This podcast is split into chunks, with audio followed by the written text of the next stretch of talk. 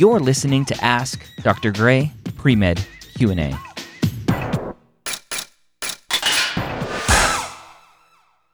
Welcome to Ask Dr. Gray Pre-Med Q&A. Thanks for joining me. How are you? Hi, uh, thank you for having me. I'm doing well. How are you doing? I'm doing great. I'm interested to hear what your question is and how I can help you. Yeah, absolutely. Um, so I'll give you a little bit of background into my situation. Um, I recently, or not so recently, last year I graduated from San Francisco State and I have my degree in biology with concentration in physiology, and I have a minor in Spanish. And um, I have a good amount of clinical experience. I worked at a fertility clinic doing clinical coordinating and um, medical assisting for over a year, and that was like an amazing experience. And then I, um, beginning of COVID, stopped working there and started prepping for my MCAT. Okay. And so I prepped for my MCAT for six months, and I took it in September. Okay. So I started right around March and took it in September. Um, the materials that I used was Next Step Test Prep, and so I had their online course, which was great. Now called Blueprint. Now called Blueprint, yes. um, um, and then I had a tutor through them as well, and he was just amazing. Good. I also used um, AAMC, Anki, Jack Westin, um, UWorld, which was great too. Also, and your podcast, MCAT podcast, Nice. specifically for the psych and soc was really helpful. Good. Using Phil's psych psychos method there. Yeah, right. Phil and Nice. all of his little anecdotes. So you you really went full steam ahead with MCAT prep using Yes. kind of everything and anything. yes, it was Okay. like the first time in many years that I wasn't working, and so I Yeah. just I'm waiting for the MCAT. but. Huh? I'm waiting for the but. for the butt, right? Yeah. Um, and so my full length score average was kind of around 510, 513 pretty consistently. right So I was, um, yeah, I was happy with that. I was tutoring weekly with my tutor, which was really helpful as well. I also began a meditation practice during my MCAT prep, which was extremely helpful because I do, I'm one of those people that gets test anxiety. And so I was really Okay. trying to conquer that. And um, I'm trying to see like what else before I get into what happened. Um, yeah, so I think that's all of the preliminary. 'Kay. And so when I took the real deal in September, I didn't take it in my city. I did take it in Sacramento, and I'm in San Francisco. 'Kay. And um, so that was a bit of a change, which was fine. When I went there, I felt super calm. I didn't have the typical arousal you'd feel, which was strange because I thought that I'd feel like a little arousal, but I didn't feel any at all. Yep. Um, and I got through every section with a little bit of time to spare. It's very typical for me to get through physics and chem and cars with like five minutes, but biology and psychology with like 30 minutes. And so that's exactly Okay. what happened. Okay.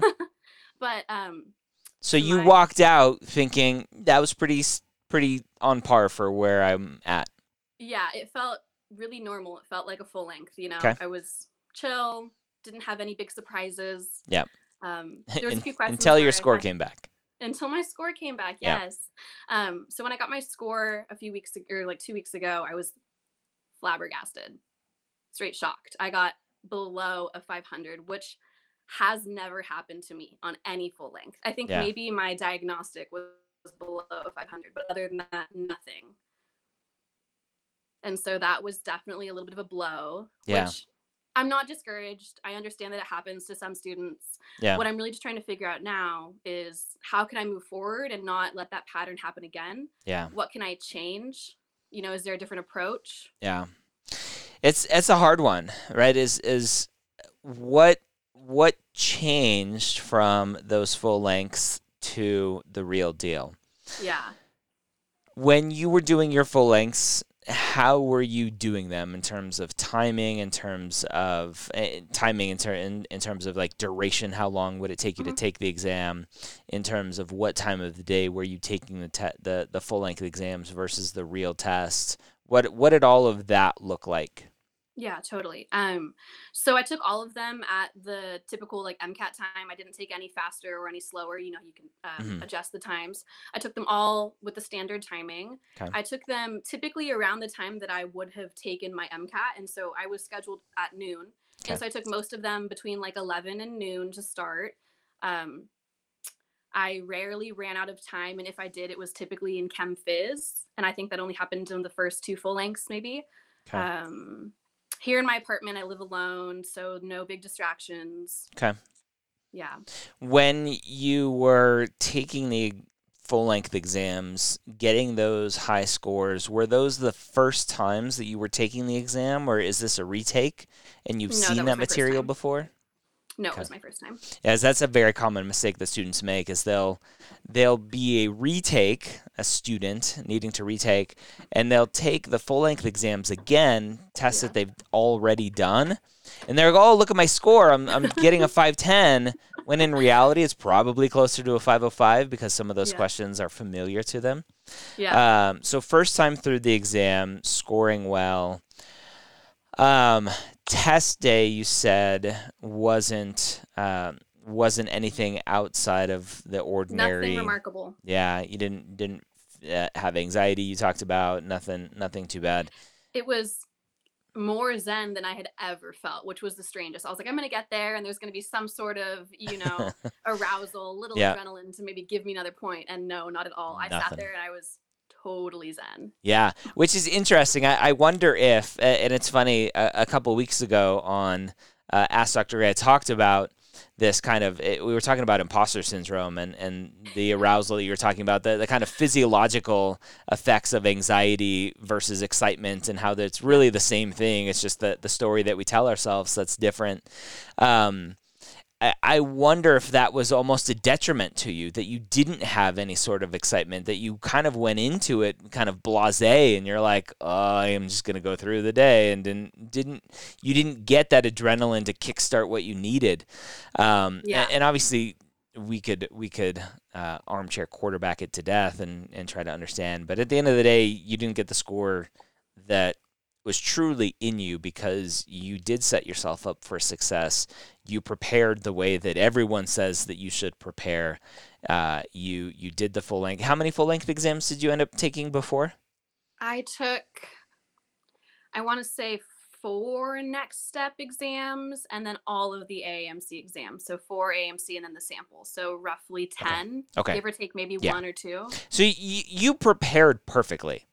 Thank you. now now obviously something happened on test Yeah. day and whether that is covid related anxiety that you just didn't expect and didn't feel because it was different or whatever it is right you're out in public maybe for the first time sitting in a location with other Yeah. people wearing a mask and that's another thing did you wear a mask when you when you did your practice exams Um, for the last two or three, I did not for Good. all of them, but like Okay. in the few weeks leading up to my exam, I did start stu- and I started just like regularly studying with a mask on, not just the exams. Yeah. which was terrible because, like I said, I'm not working, so I'm not used to wearing a mask unless I go Yeah. to the grocery store. Yep. And so I was just like so hot. like sweaty and itchy and like ah yeah it's it's not fun um yeah it happens and and i don't know if, if there's any good reason why it happens um other than and, and a lot of people will go their their first response is this is wrong right this is Yeah. obviously not my score this is not my exam something happened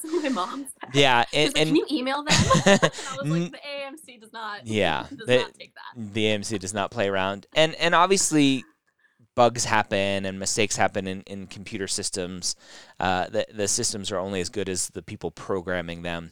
But 99.9999999% of the time, you just Yeah. Had a bad day. Um, and so there there really isn't anything to do other than keep your skills up for the next couple months and take the test as soon as possible yeah. because that's I'm- that score is inside of you. It just didn't come out when you needed it to. That's why when I saw it, I was like, I like looked at it a few times. I was like, wait, wait, wait what? Yeah. And and good. and it, I don't think it hurts to email the AAMC. I don't think it hurts if you haven't already to say. Look, this is probably my score, and I accept that. And is there any? Uh, do you have any process in place to review to see if there are any uh, kind of inconsistencies or discrepancies with Yeah. the reporting of my score? Because and, and lay out all of the evidence to say here are my full length exams, taking them normal time frame, taking them at home, uh, obviously taking them during a normal kind of duration. Here are my blueprint exams. Here's everything I did. And here are my scores, and, and obviously they have your full length scores because you're you're taking the AAMC exams on their system. Yeah. They can see all of that and, and just say, like this is lower than my diagnostic or whatever it was compared to my diagnostic. and and while I I accept the fact that sometimes people have really bad days, I just want to see if there's anything you can do to look into this. Okay, yeah, I'll definitely do that. I I hadn't because I didn't know what that process looked like or if they even accepted those kinds of emails. Yeah. Um, I can do that for sure. I I don't think it hurts. Obviously, they very much can just go, yeah, we don't have a process in place to look at that. Sorry, mm-hmm. your score is your score. Or they can say, oh, definitely, we'll we'll we'll run this through our our system, whatever okay. that looks like. Yeah, I can definitely do that. Um, and I'm just trying to see where I could have potentially, you know, gone wrong. I do know that like my my test prep timeline was pretty long. Yeah. And so I kind of went back and asked my tutor, like, do you think this or that? And he was like, you know, like your test prep timeline was pretty long. Like maybe you just need to go back and really brush that content up. Um, the other side note that I will say is during all of my test prep, I never really improved in cars. Yep. I had a pretty much a baseline score where it was like 125 through 127 and it never came out of that range. Yep. And so I know that this time I definitely need to do some soul searching and figure out what I'm going to be doing for cars. Yeah. Um, I'll definitely be listening to your podcast because I didn't listen to it before because I didn't know that it existed. See? But now I know. Yeah, um, there you there you go. There's the problem. You you didn't listen to enough of my podcast. I didn't hear you enough. yeah, let me let me stop you real quick before you you carry on about the duration thing because that's always a very common kind of go to is is you don't want to study too long because then then there's kind of this this diminishing returns. Yeah. And you may start forgetting about content from earlier on. And so theoretically that could happen, right? That just the test that you got on test day could have had a lot of material from the very early part of your studying. Yeah. And all of your practice exams had stuff from the later part of your studying. Now, while that's possible, it's not probable right? And, and so very likely you just had a bad day and it had yeah. really nothing to do with the duration of your studying because your full length exams would have shown some sort of discrepancy as well in terms of mm-hmm. having a negative consequence to studying for so long. Okay. And they yeah. didn't show that. So that's probably yeah. not it. Okay. Um let me see. I'm trying to think of um so in the hopes that I can, well, not in the hopes, like I will get that score up. Once I yep. get that score up, um, I guess my question is, does it hurt you? If say that I got like a 506, yep. that jump will that mean more to the AAMC than just me like getting a good score in general? Like as long as I'm like increasing my score by some significant amount, even though like a 506 is not necessarily a score that I would have wanted in the first place. Yeah. Yeah, it it definitely shows something because if when you look at the data that the, the AAMC puts out in terms of score improvement for different students is is the far majority of students don't do a ton better on the MCAT when they retake it. And so if you go from less than 500 to a 506, whatever that score jump is, 7 plus points, that's huge. Now, it's still not the best score and nowhere yeah. near where you were scoring before. And so that still may hurt you, even though you showed a ton of improvement between those two scores. Okay. It just depends so really... on the school and how they're reviewing scores and whether they look at the change in scores, what what that delta is versus just what's your highest score or whatever, however they do it. Okay. Um, so really just trying to aim to get back where my full length score average was and yeah. even higher.